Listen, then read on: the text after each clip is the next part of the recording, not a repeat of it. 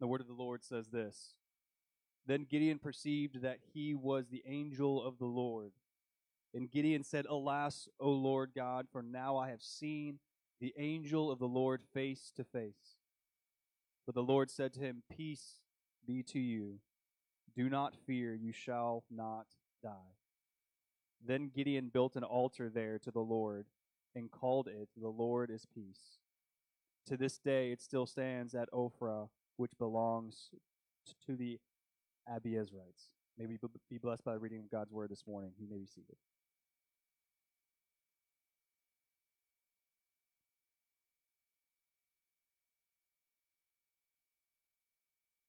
Good morning and Merry Christmas.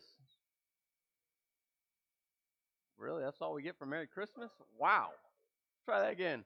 Good morning and Merry Christmas. Oh, thank you so much. I mean, I hope we have something to celebrate this uh, 2020. At least we do have a, a Christmas coming our way. Uh, just as a way of announcements this morning, uh, we have a few announcements. So put on your listening ears. Uh, they're important announcements. Uh, this Wednesday at 6 o'clock, we will have a business meeting. That business meeting is to set our 2021 budget. So uh, we'll hand out the budget, we'll review all the financials of the church heading into 2021, and then we'll take a vote on that. So please mark your calendar. Uh, you have to be here in person to uh, have a vote on that. So uh, please come Wednesday night ready to vote on our 2021 uh, budget. Also, next Sunday is our Lottie Moon Christmas offering. Uh, Lottie Moon, uh, she was a missionary with before there was the IMB. The IMB is the Southern Baptist Mission Organization, the sending organization of our denomination. Uh, Lottie Moon was one of the most um, decorated women that we have in our mission uh, history, and so there is a offering dedicated to her. and the, this is the, the sweetest part of this offering every single penny that comes into the Lottie Moon Christmas offering goes directly back out to our missionaries all over the world. There's not a penny that goes uh, to anything else but to those those missionaries. Uh, this is the one of the primary ways that um, that our missionaries get to serve uh, overseas and here in the states. Um, if you don't know this about the IMB, the IMB, uh, to my knowledge, is the only sending organization that the missionaries don't have to raise their own support. Um, it's because of faithful givers like you. Uh, if you know anything about missionaries, uh, it's a tireless thing they have to do is to come home and raise support, raise support, raise support, and then go back home. And then there's this burden: is their money going to come? But because of us as Southern Baptists and our dedication to taking the gospel to the four corners of the world, uh, we support our missionaries fully. And so, uh, please begin to pray, think through uh, what God will have you give next Sunday. Our goal as a church is to give $800 um, to the Lottie Moon Christmas offering. That's right. So, as you know, um, Jeff and Rachel, they are friends of Rob, friends, they become friends of ours. Uh, they are, are the, the family that we sent money to build uh, the boys' dormitory um, in, uh, in Asia. Uh, we can't say the name of the place uh, just as to protect them, but it's one of the most hostile places in the world to take the gospel, and that's where they serve. And they're, they're, the way they are supported is through this Lottie Moon Christmas offering. So again, our goal is $800. Uh, after that, the 20th, uh, the next week is our Christ for Christmas offering. Christ for Christmas offering for us is our benevolence fund. That's where we uh, take in money uh, to help support our local community. So when people call the church that are in need, uh, that's the money that we put back out. And so, again, it's our way to give back to the Lord what He's generously given to us. Um, again, not that uh, Christ needs our gifts, but He does call us to be obedient in giving what He's uh, called us to give. So please mark that on your calendar. Uh, Lottie Moon next week on the 20th is our Christ for Christmas. And our last announcement uh, does this place not look beautiful with all the color? I, when I walked in this morning, I was like, man, it's just so beautiful in here. Um, that's by uh, a few ladies, their hard work, their creativity, uh, and their desire to, to worship the Lord and have us uh, worship the Lord as well. As you see these poinsettias, they are still on sale. They're 660 um, per poinsettia. Um, I believe there's still left that have not been um, purchased yet that are in the building, correct, Miss Petty? So there's still some available, and if we run out of those, we'll go buy more. Uh, make those checks out to the church, give them to Jonathan or put them in your offering basket um, in, in the back as you leave this morning. I think that's all of my announcements. Um, did I cover them well, Tracy? Okay, great. Uh, let's go to the Lord in prayer, and then we'll jump into uh, Judges chapter 6. God, you have been so kind to us, and you are so good to us. And we come this morning with expectant hearts. And we ask you, through you, Holy Spirit, to work in us. We plead with you that none of us would come and leave the same, that because of the, the word that is going to be proclaimed and already has been proclaimed through song and through fellowship, that that would uh, be the agent that changes us to become more like you. As you say in your word, to be holy, for uh, you are holy. The only way for us to be holy is by the renewal of your word in our lives. And so we pray that would be true for us this morning. I pray as we look at this uh, promise you've given to us, this promise of peace, that in these uncertain times that we would leave with the assurance that we have peace this morning. Our peace can only come from you. And nothing that this world has to offer will ever bring us peace.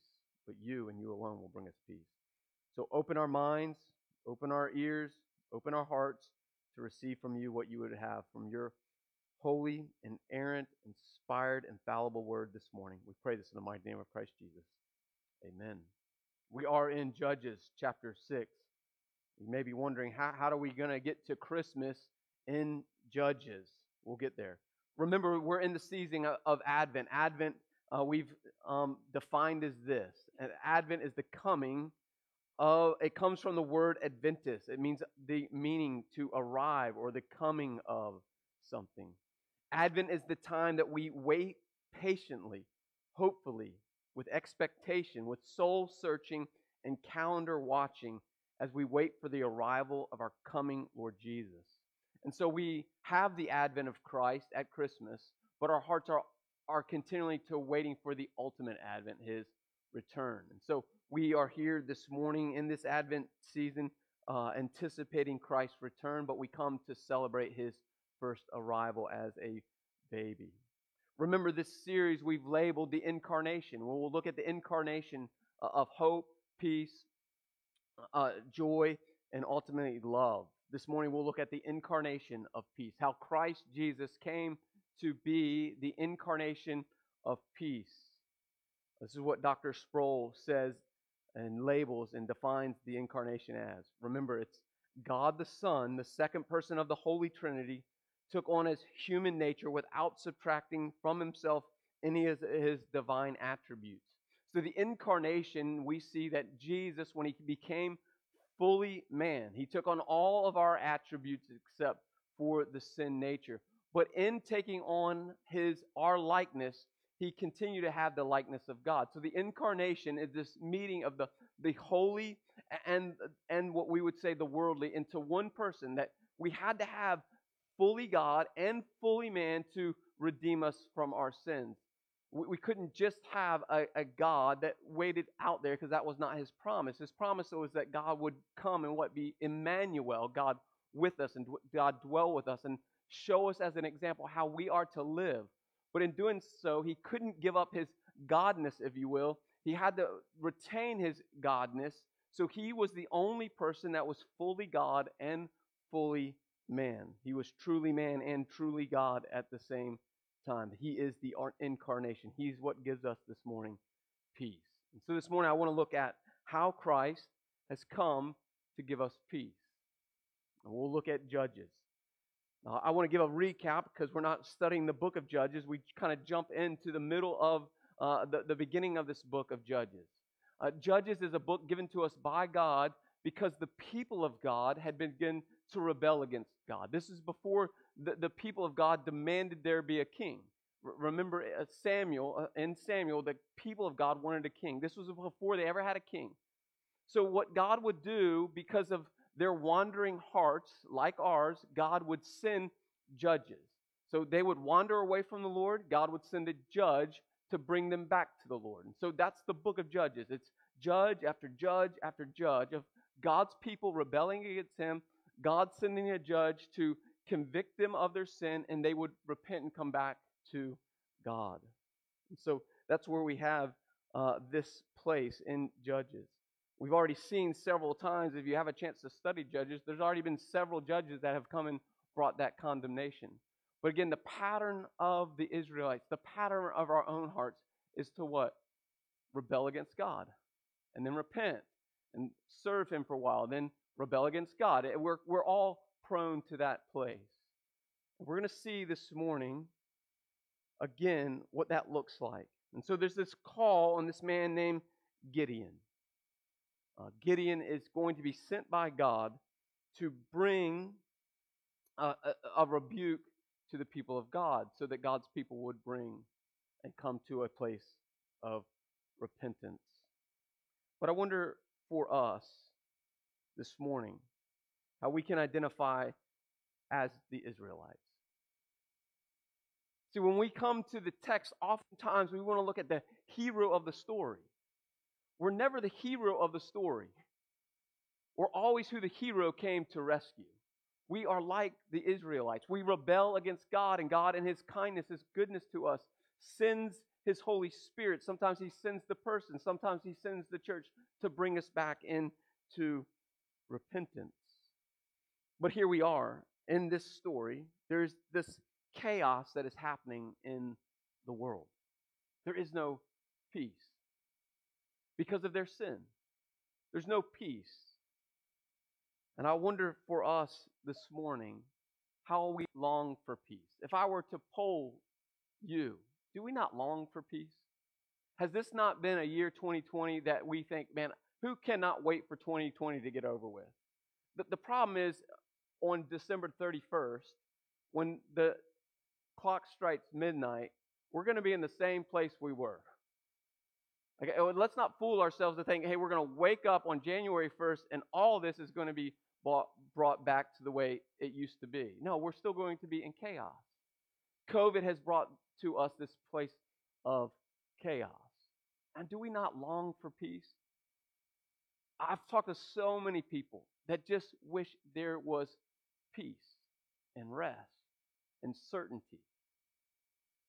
And now we're heading into, and we're still in this place of distress and a lack of peace.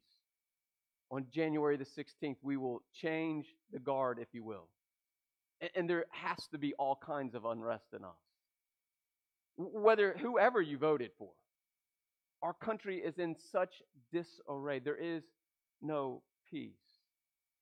And so I want to ask you this morning to think about this. Where will our peace come from?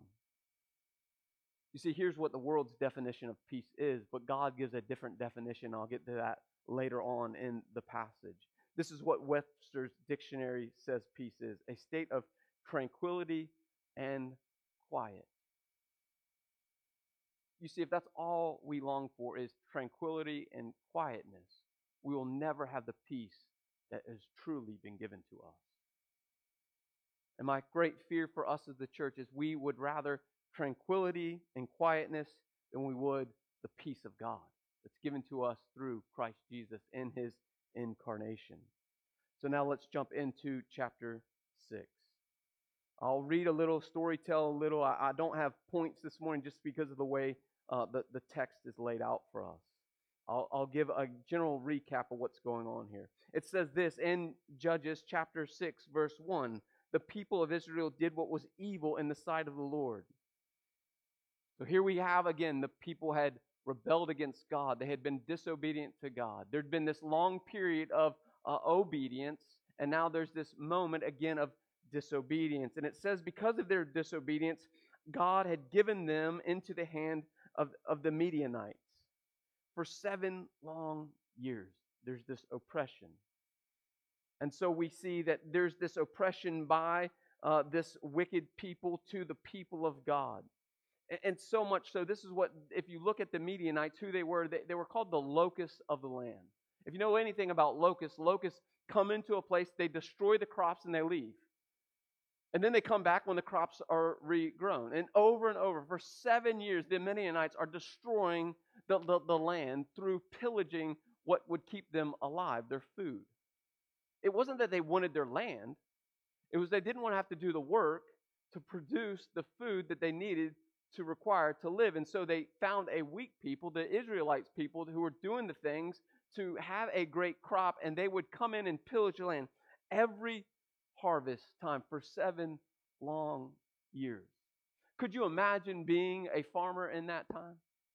To know that there is a time that all this growth that's happening, we're going to reap the harvest. And when the harvest comes, our enemy's going to come and take the land. The, the anxiety that every farmer must have lived under in that time.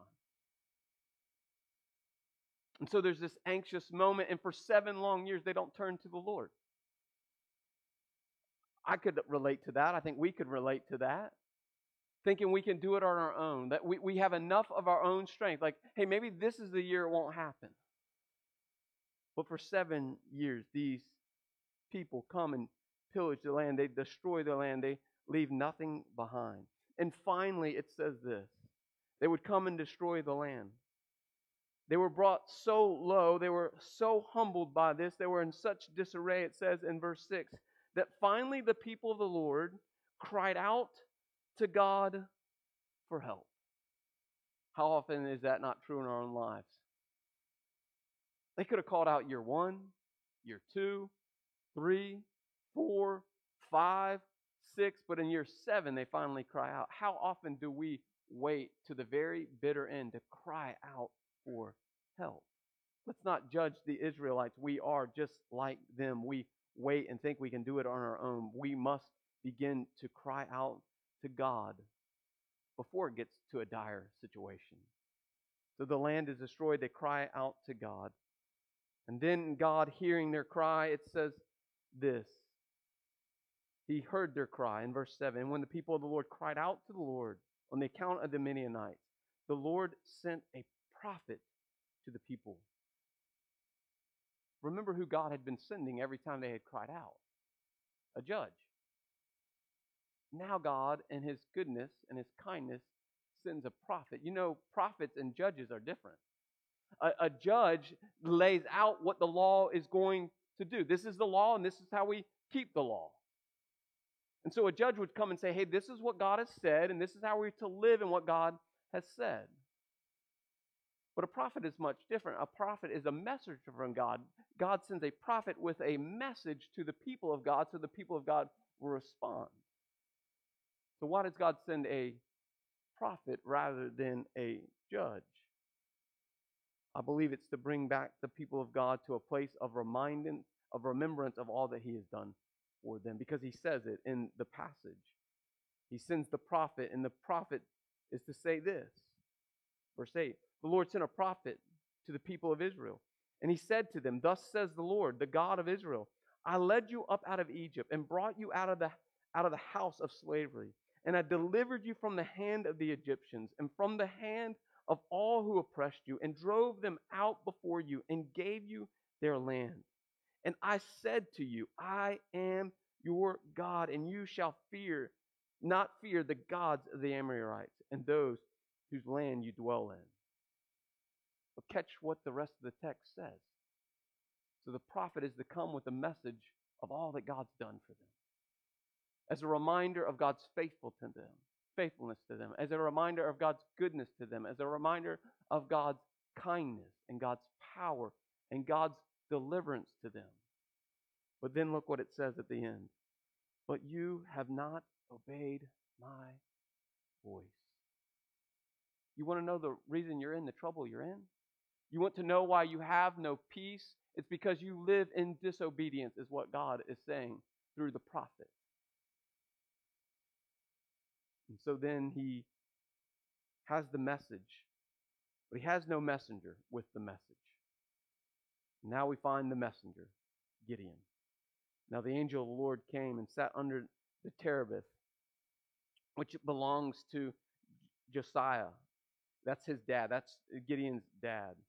While his son Gideon was beating out wheat in the winepress to hide from the Midianites. So here we have Gideon, God shows up to a farmer. Uh, you'll see later on the text that Gideon says, I, I am no prophet. I, I am no messenger of God. I'm simply just a farmer. And so, where do we find Gideon? find Gideon in the wine press, a very interesting place to be found if you're beating out wheat. A wine press is where you would take the grapes. It would be in indoors, and you would take those grapes. You'd put them in this mill, and you would squash the grapes to get the juice. To the juice would then ferment into wine. And so here Gideon is inside in a wine press, beating out the the wheat rather than where? You know where most people would beat out the wheat? It would be up on top of a mountain. Because what you would want to do with wheat is to beat out the chaff from the wheat. And so the way to do that was to beat out the wheat, then you would toss the wheat in the air, and the wind would come and brush out the, chaff. You had to be outdoors to do this. But we find Gideon in hiding. He's terrified. And who's he terrified of? He's terrified of the Midianites because he knew how wicked they were, so he was in hiding.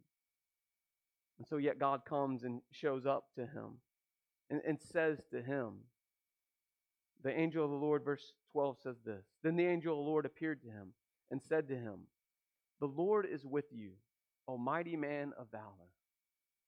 An interesting thing to say to a man that's terrified. When you think man of valor, you don't think of a man hiding. You think of a warrior. You think of a, a, courageous man. You think of a man that's ready to go into battle. And yet, God says to him, Hey, Gideon, you are a man of valor. We'll get to the reason he's a man of valor in a moment. And he says to you, Hey, Gideon, I've got a message for you. And so the Lord said, I am with you. Gideon said to him, so here's the message from the Lord I'm with you. I have a message for you. I have a purpose for you. And then Gideon's response to the messenger with the message in verse 13. Gideon said to him, Please, my Lord, if the Lord is with us, then why has all this happened to us?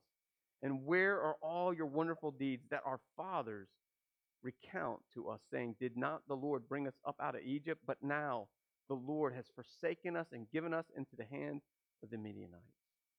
So here's we see this man of valor been given a message by God, and then he says what to the Lord? He's in terror. Now he says, in essence, I've heard all the stories of the Lord, but I have no experience of that. I've heard of all that our forefathers had said about his wonderful deeds. But if he is so wonderful, where is he? I wonder for us, church, this morning, if it would be true about us. We've heard the wonderful things of the Lord, but we've had no experience of that for ourselves. And I wonder if it's because we're in constant rebellion against Him that we hear the stories, but we have no experience. You see, stories in themselves are great. But stories without personal experience do not lead to action. And so here Gideon is just being really honest with God. If there is a God, then where is he? Because this God I've heard about that's done all this rescuing, it's been seven long years and we're still in chaos. Where is this God? And I wonder for you and for me, church, this morning, if it, we were really to rip our hearts open, would we say the same thing? Where has God been in 2020? Where is he? We've heard all the good things that God has done, but 2020 has not been a good year. Where is God? And maybe what God has been doing in 2020 is bringing us to a place of true repentance. Maybe God has sent these locusts, the locusts of COVID, to us to bring us to our knees in a place of utter dependence on the Lord to say to God, I have heard all the good things about you, but I have not that, had that experience. And God is saying, Turn to me, turn to me. Where is God? God is going to reveal himself in this moment. Gideon's response is, Yeah, right. There is no God that I've seen. And so he's pleading to the Lord. And then in verse 16, the Lord responds back to this man's plea, uh, his doubt, if you will, his despondency. And he says, The Lord said to him, but I will be with you. But I will be with you. What he's saying in that moment is, I am Emmanuel. God is with us. God has always been with us, church. God has not left us or forsaken us in 2020. God is still with us. But I will be with you, and you will strike the Midianites as one person. And he says this because I am with you, you are a man of valor. In and of yourselves, Gideon, you're not a man of valor, but because my presence is with you and I am with you, you are a man of valor. And because you're a man of valor and my power is going to be in you, then you will strike the Midianites with one blow as one person. And he said to him, This is Gideon's response to that. If now I have found favor in, in your eyes, then show me a sign that you who speak with me, please do not depart from here until I come to you and bring out my present and set it before you. And he said, The angel of the Lord said, I'll stay with you. So even in that moment, God is saying through the messenger, the angel to Gideon, I'll be with you. And Gideon still is doubtful. And Gideon still says, I need a sign. I need to make sure what you said will come true. How many of us are there this morning? Okay, God. I, have heard all that you've done. Now I've heard from you, but I need a promise from you that what you say will actually happen. I don't think that's sinful. I think that is a person crying out in desperation to God. And God answers Gideon's prayer. God answers Gideon's desire for a sign. Gideon turns around from where he's at. Gideon goes into his house, prepares a young goat and unleavened uh, bread or cakes. He puts the meat into a basket and broth into a pot and brought them out under the tree and presented it to the angel of the Lord. So here's this moment. Gideon says, I need a promise. He says, Stay with me until I get that promise. He goes into his house, makes this extravagant meal. That meal took a long time. I wonder as he's preparing the meal what his expectations were. God, show me a sign. God, show me a sign. I think when we read the text so often, we read the text and we think immediately it happens. No, there's time that has transpired that he asked for a sign and God then delivers the sign. Maybe that's where you're at this morning. You've asked for a sign and now you're waiting for God to reveal that sign to you. My plea to you would be wait patiently with the remembrance. Why? In verse 16, because God is with you. Wait patiently for him.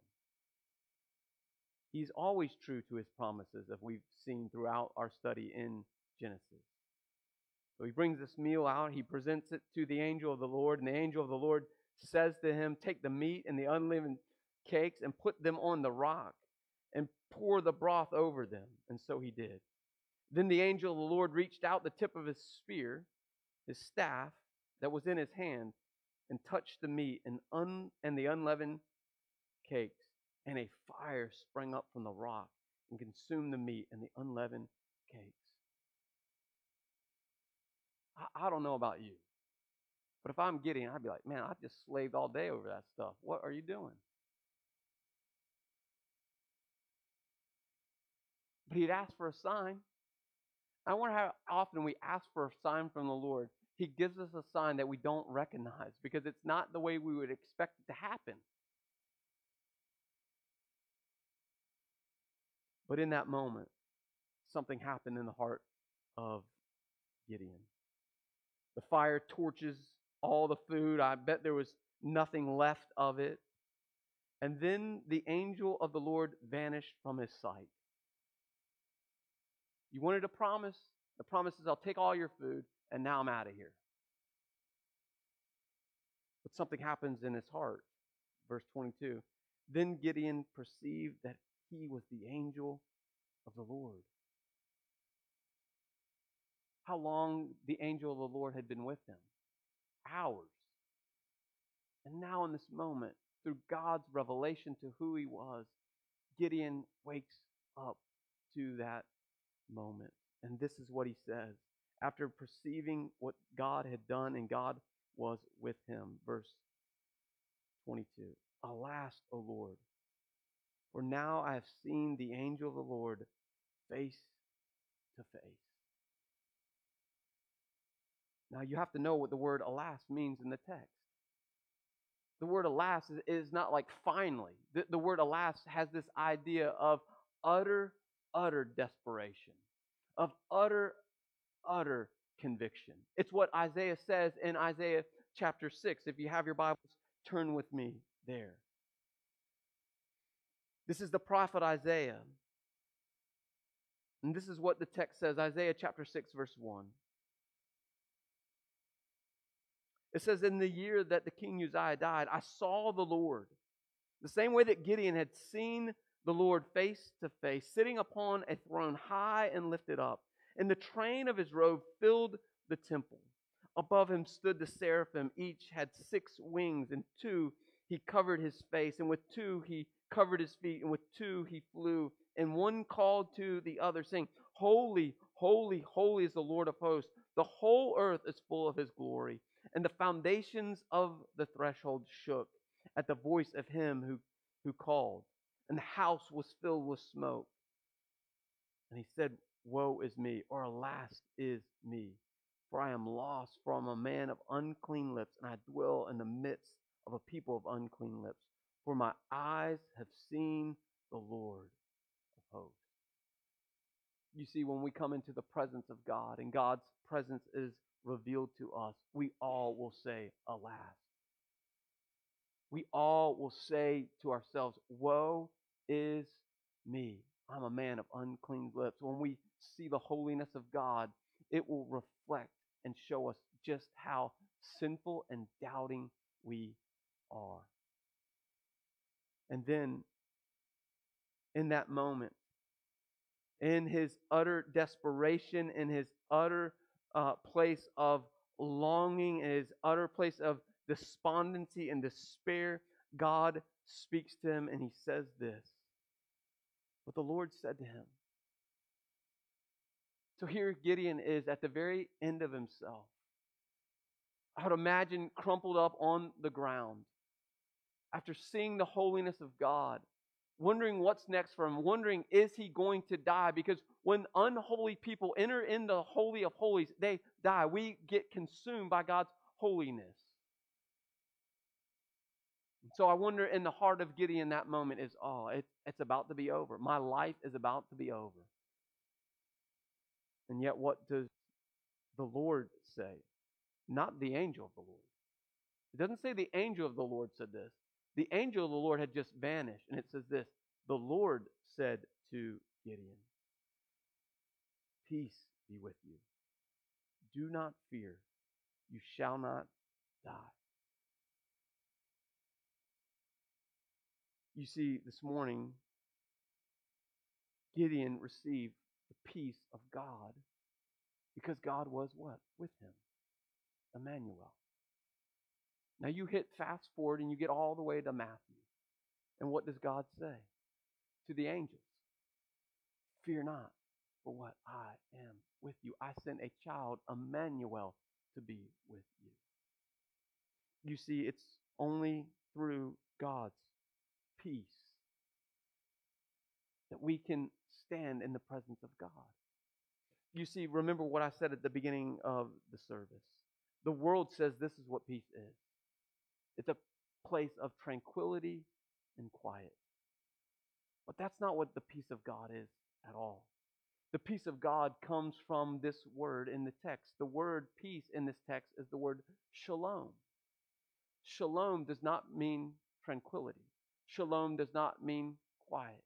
The word shalom means this completeness. And so, what God is speaking to Gideon, what God is speaking to us through Emmanuel. There is completeness with Christ Jesus. Another way to put it is this there is restoration with Christ Jesus. You see, we can fear not because God is with us through Christ Jesus. We are complete and we are restored. You see, it's because of Christ being our peace that we can enter into the Holy of Holies.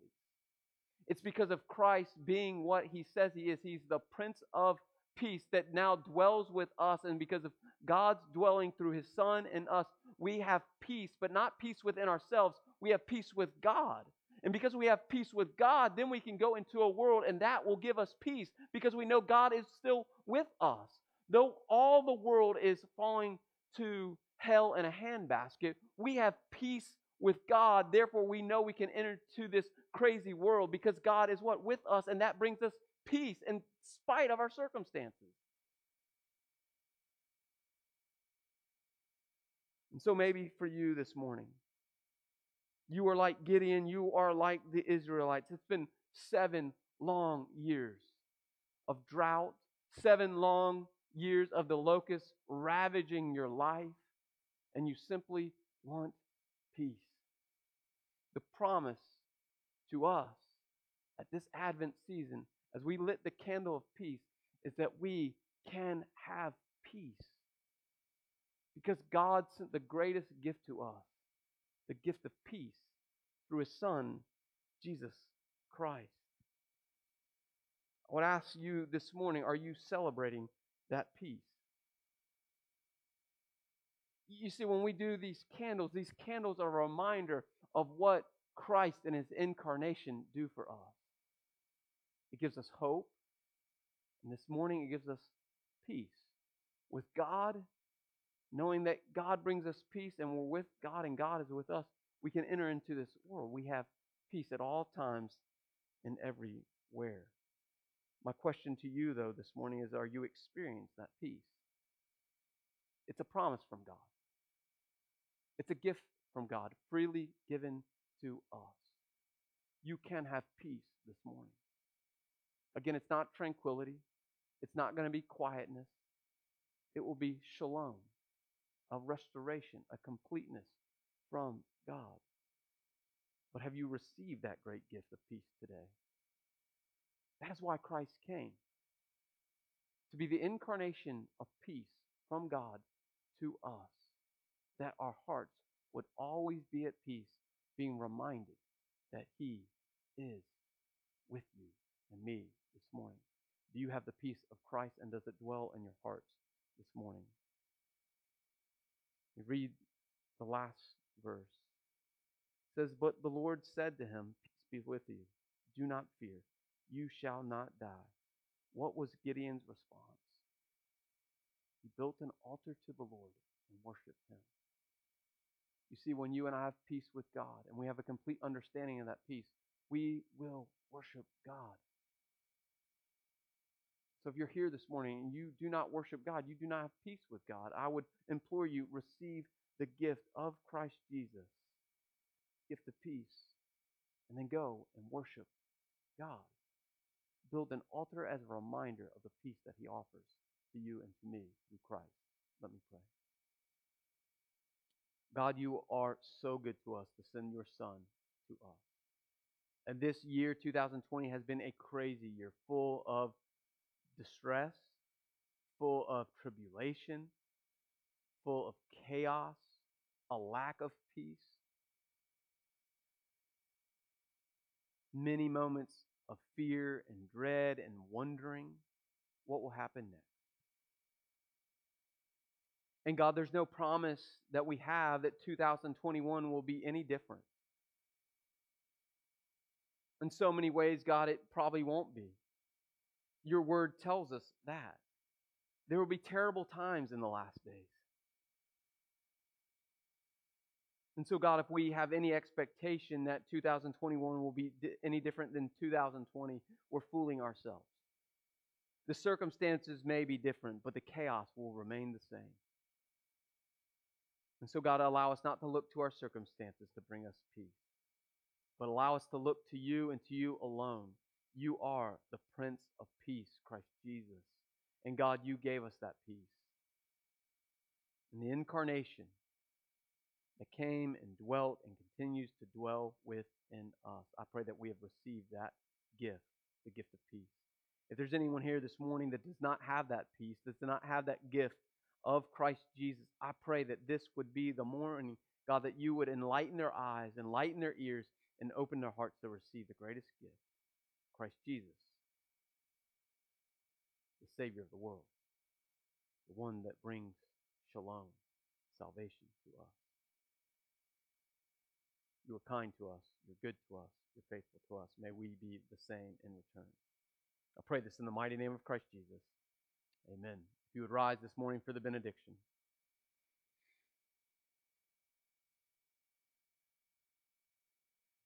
May the Lord of peace himself give you peace at all times in every way. The Lord be with you. Merry Christmas. Grace and peace be with you this morning. Amen.